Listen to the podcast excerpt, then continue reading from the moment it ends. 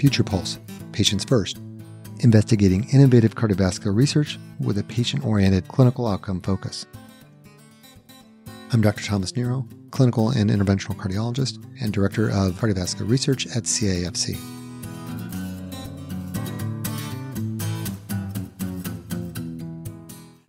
Hi, good afternoon. My name is Dr. Kebrina Bartley, and today I am with Dr. Sharonne Hayes. We'll be discussing SCAD, also known as spontaneous coronary artery dissection. Dr. Sharonne Hayes is a professor and a cardiologist, and she's done a myriad of research on SCAD. Dr. Hayes, can you please tell us a little bit more about yourself? Yeah, so um, I am a professor of cardiovascular medicine at Mayo Clinic in Rochester, Minnesota um, where my main practice areas are heart disease in women, um, and particularly SCAD, as well as pericardial diseases and community cardiology. How did you initially get involved with women's health and heart disease? Yeah, that's a that's a great question. Um, I think going way back when I first came into practice as a cardiologist, I realized that when I was sitting with my women patients compared to my men patients, that there was more uncertainty about how the testing or the medication that I would give them would react. There was less evidence overall.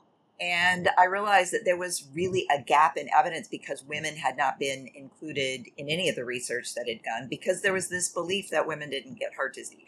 So I got interested in the subject because it applied directly to my patients. And that has kind of been a theme through my career is I've been driven by patient questions, particularly the women that I would see, and also trying to answer those questions with research. So, what prompted your research specifically on SCAD? Well, I had been involved in some patient advocacy and patient education for many years and had was running a course for women with heart disease. And some participants of that course back in 2009 asked, What is Mayo Clinic doing to research SCAD? And I kind of puffed up and I said, Well, you know, I probably know more than the average person about SCAD, but like even Mayo Clinic, we couldn't study it because it's so rare. And they let me know that within their own online community that there were 70 women with SCAD. And I started thinking about how we might be able to leverage that type of geographically dispersed but connected individuals to see if we could better understand a condition. And so it was both the methods of that, but also it was very aligned with the heart disease in women work I'd been doing for quite some time, and the fact that it came out of patient advocacy to start with. Is there a particular part of women's health or heart disease overall that you think is underdiagnosed? Well, I would say there's several aspects. I mean, I will start with the fact that women in general, even when they present with the exact same symptoms, say of heart attack or heart failure, are often not taken as seriously or it's not initially thought by the EMT or the ER doctor or the cardiologist that this might be heart disease. And so there's a gap there that they may not even get to a cardiologist. We've gotten much better on diagnosing heart attacks in women. That is far less likely compared to 10, 15 years ago. I think where the challenge is is evaluation of chest pain and breathlessness or dyspnea on exertion in women which, yes, it could be due to deconditioning or menopause or aging, which is often what women are told, but they might also have coronary artery disease or microvascular disease or uh, heart failure with preserved ejection fraction, which disproportionately occur in women, first of all, and second of all, are a bit more difficult to diagnose. And I might add that part of the reason that they are more difficult to diagnose is because we have not done sufficient research on these conditions that affect primarily women. We keep learning often because we try to treat men. I mean, we treat women the same as we treat men, and we realize that didn't work out very well. In some cases, it works out great, but women may not benefit as much or may have more side effects. Theoretically, they might benefit more from certain therapies, and that's why it's so important to do sex and gender specific research so we can find that out. Are there different variants or subtypes of SCAD? Not really. Um, from an angiographic diagnosis standpoint, I guess you could say. So the way we diagnose SCAD is with an angiogram, a coronary angiogram. Rarely we can pick it up on a CT coronary angiogram. And so when we're looking, we we were taught let's look for a flap, an intimal flap, a separation of the lining of the artery. And we now know that probably the majority of patients do not have a flap. They actually have uh, like a bruise or an intramural hematoma. There are some patients that are more at risk for a more serious type of SCAD where they're more likely to have the proximal coronary arteries like the left main or both the LAD and circumflex involved.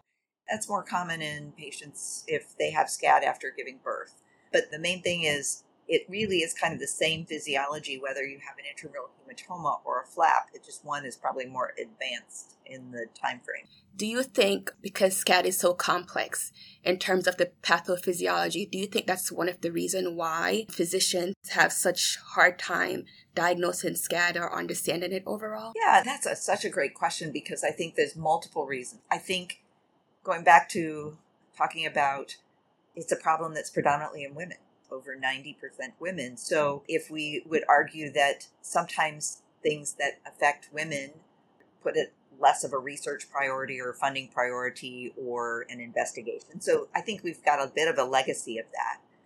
So we're playing catch up with understanding SCAD. Part of it is sometimes the angiographic findings. So, say the woman gets through the emergency department and through the cardiologist and gets to the angiogram, sometimes the finding is really subtle. It actually takes a, an extra few, maybe takes an extra few times at looking at that angiogram or some intravascular imaging. So I do think it often can be mistaken for other things. And I do think that's also getting better as people are more confident about it. But we believed that you had to have a flap and that this was so rare that it couldn't be studied until about a decade ago. And so there's been a lot of progress, and I think there'll be continue to be progress. But that's part of why this is so challenging. Based on your experience with SCAD, what are contributing factors do you think that increase patient risk for SCAD? Well, that's still a work in progress, but what we do know is that being female, okay, because 90 plus percent of individuals um, are women, the period after giving birth and late in pregnancy and the first couple of months after giving birth is a higher risk period. But obviously, hundreds of millions of women have babies without having a heart attack. So, so it's still a, a relatively small proportion. The majority of patients who have SCAD, if we go looking, they have abnormalities in other blood vessels and other arteries. And the most common is a condition called fibromuscular dysplasia or FMD. So we start looking for those things and connections because that probably is a risk factor. There may be some genetic variants that are of interest. There isn't a single SCAD gene, but we know that there are some mutations on certain genes, like PHACTR1, that may render an individual more likely to have a SCAD or FMD. And that's an exciting part of the research right now. That's very interesting. Do you view SCAD as it's a separate entity or do you look at it as a continuation of coronary artery disease? Well, by definition, it's a disease of the coronary artery, but it is not atherosclerosis. I think that's really important. These are two separate pathophysiologies. It's not the gradual buildup of plaque and intimal disruption due to stress of hypertension, hyperlipidemia, etc. This is often a very normal looking endothelium pristine artery that just splits in half. And so I think that although they both of those entities result in a heart attack due to absent or reduced blood flow to the heart muscle, they are completely different. And I think that's really important as we care for these individuals that we don't take garden variety guidelines for treatment of atherosclerosis like statins for somebody who does not have hyperlipidemia, for instance. Kind of piggybacking off of that, I've noticed that patients typically present similarly to, to when they have a heart attack. Why do you think that is? Can you elaborate on that a little bit further? I often will describe this as it's a typical symptoms for heart attack in an atypical patient. So if we think about this flap or this intramural hematoma, it blocks blood flow and oxygen to a part of the heart muscle.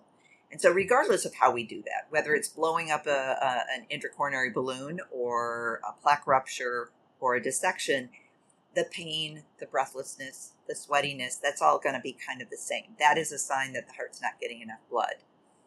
Why it sometimes is misdiagnosed and doesn't get to the cardiologist, again, it's because it's a patient who does not look like what we think of as having a heart attack. Given the current guidelines regarding SCAD, they discourage statin as therapy. What do you recommend for medical therapy in, for patients? I think I would frame this as it's less about discouraging statins, but the reason we give statins to somebody who has an atherosclerotic heart attack is because it stabilizes plaque and prevents a future heart attack, right? And if you think about the mechanism of action of that of that drug and the hundreds of thousands of people who have been in clinical trials, that makes sense. When we think about SCAD, you take a normal artery, it splits, and just like a cut on your arm might heal, and often does, there's nothing, it's hard to physiologically think that a statin and lowering cholesterol further would make it less likely to split because we're not dealing with something that statin does. And that's just an example with a statin. So I think thinking how we treat individuals, what might be at play that it makes it more likely to have a SCAD? Well, maybe having high blood pressure, uh, untreated high blood pressure, maybe having fibromuscular dysplasia. So then thinking about the kinds of treatments that might lessen the risk. So in general, we would recommend a beta blocker after a heart attack. So most heart attacks we recommend that, but there is some suggestion that perhaps a beta blocker by decreasing shear stress, blood pressure, um, the force of pressure on the arteries may reduce the risk of SCAD. And there's a randomized trial, trial going on in Europe that may help answer that question more definitively. Then, beyond that, it's important to use treatments that are not SCAD specific, but maybe symptom or condition specific. So if they have chest pain, thinking about using nitrates or calcium channel blockers. If they have heart failure, then appropriate guideline directed heart failure medication. If they have a stent, you want them on dual antiplatelet therapy. So, in terms of managing SCAD, I think the main thing is taking a step back once you've made that diagnosis and saying, what's indicated for this individual person uh, and what are we treating, right? If I have a SCAD patient who happens to have an LDL cholesterol of 180, I'm probably going to put that person on a statin because I also want to prevent future atherosclerosis. So it's best pretty much just focus on that individual patient when treating SCAD as opposed to a general approach. How do you think understanding SCAD help us understand women's health, more specifically women's cardiovascular issues or diseases? Oh, that's a great question. Whenever you take sort of a deep dive and really try to understand a condition, there are often perhaps unexpected learnings or associations. And, and, for instance, the association of SCAD and fibromuscular dysplasia. That has led to a whole new excitement about understanding vascular conditions, arteriopathies in women, because now we know it could be associated with SCAD, and now we've got a greater group of patients that we can study. I think whenever you have a new condition, SCAD is not new, but it's newly studied, it generates some excitement about the field in general. And so we may have more individuals who are, are studying heart disease in women in general. The fact that interventionalists now are really looking for SCAD when they do that angiogram in a younger person. That's going to help all women because SCAD may be less common actually than atherosclerosis, but they're going to pick up those women with atherosclerosis as well. So it also raises awareness that women can get heart disease and do get heart disease. They are not immune. Thank you, Dr. Hayes, for your time today. You're such an inspiration to medicine, even more specifically women's health, and to future physician, myself included. I really admire your work and I hope you continue to help move women's health forward.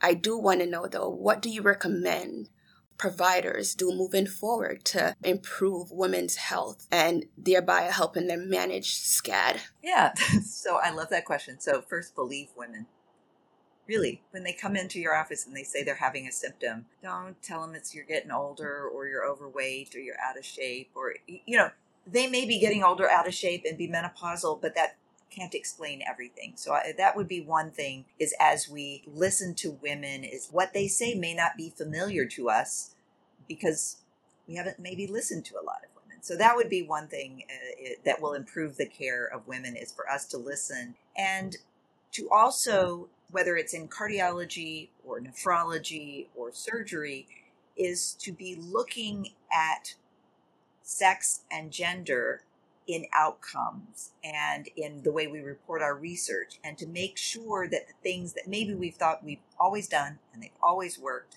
in men also work for women and benefit them.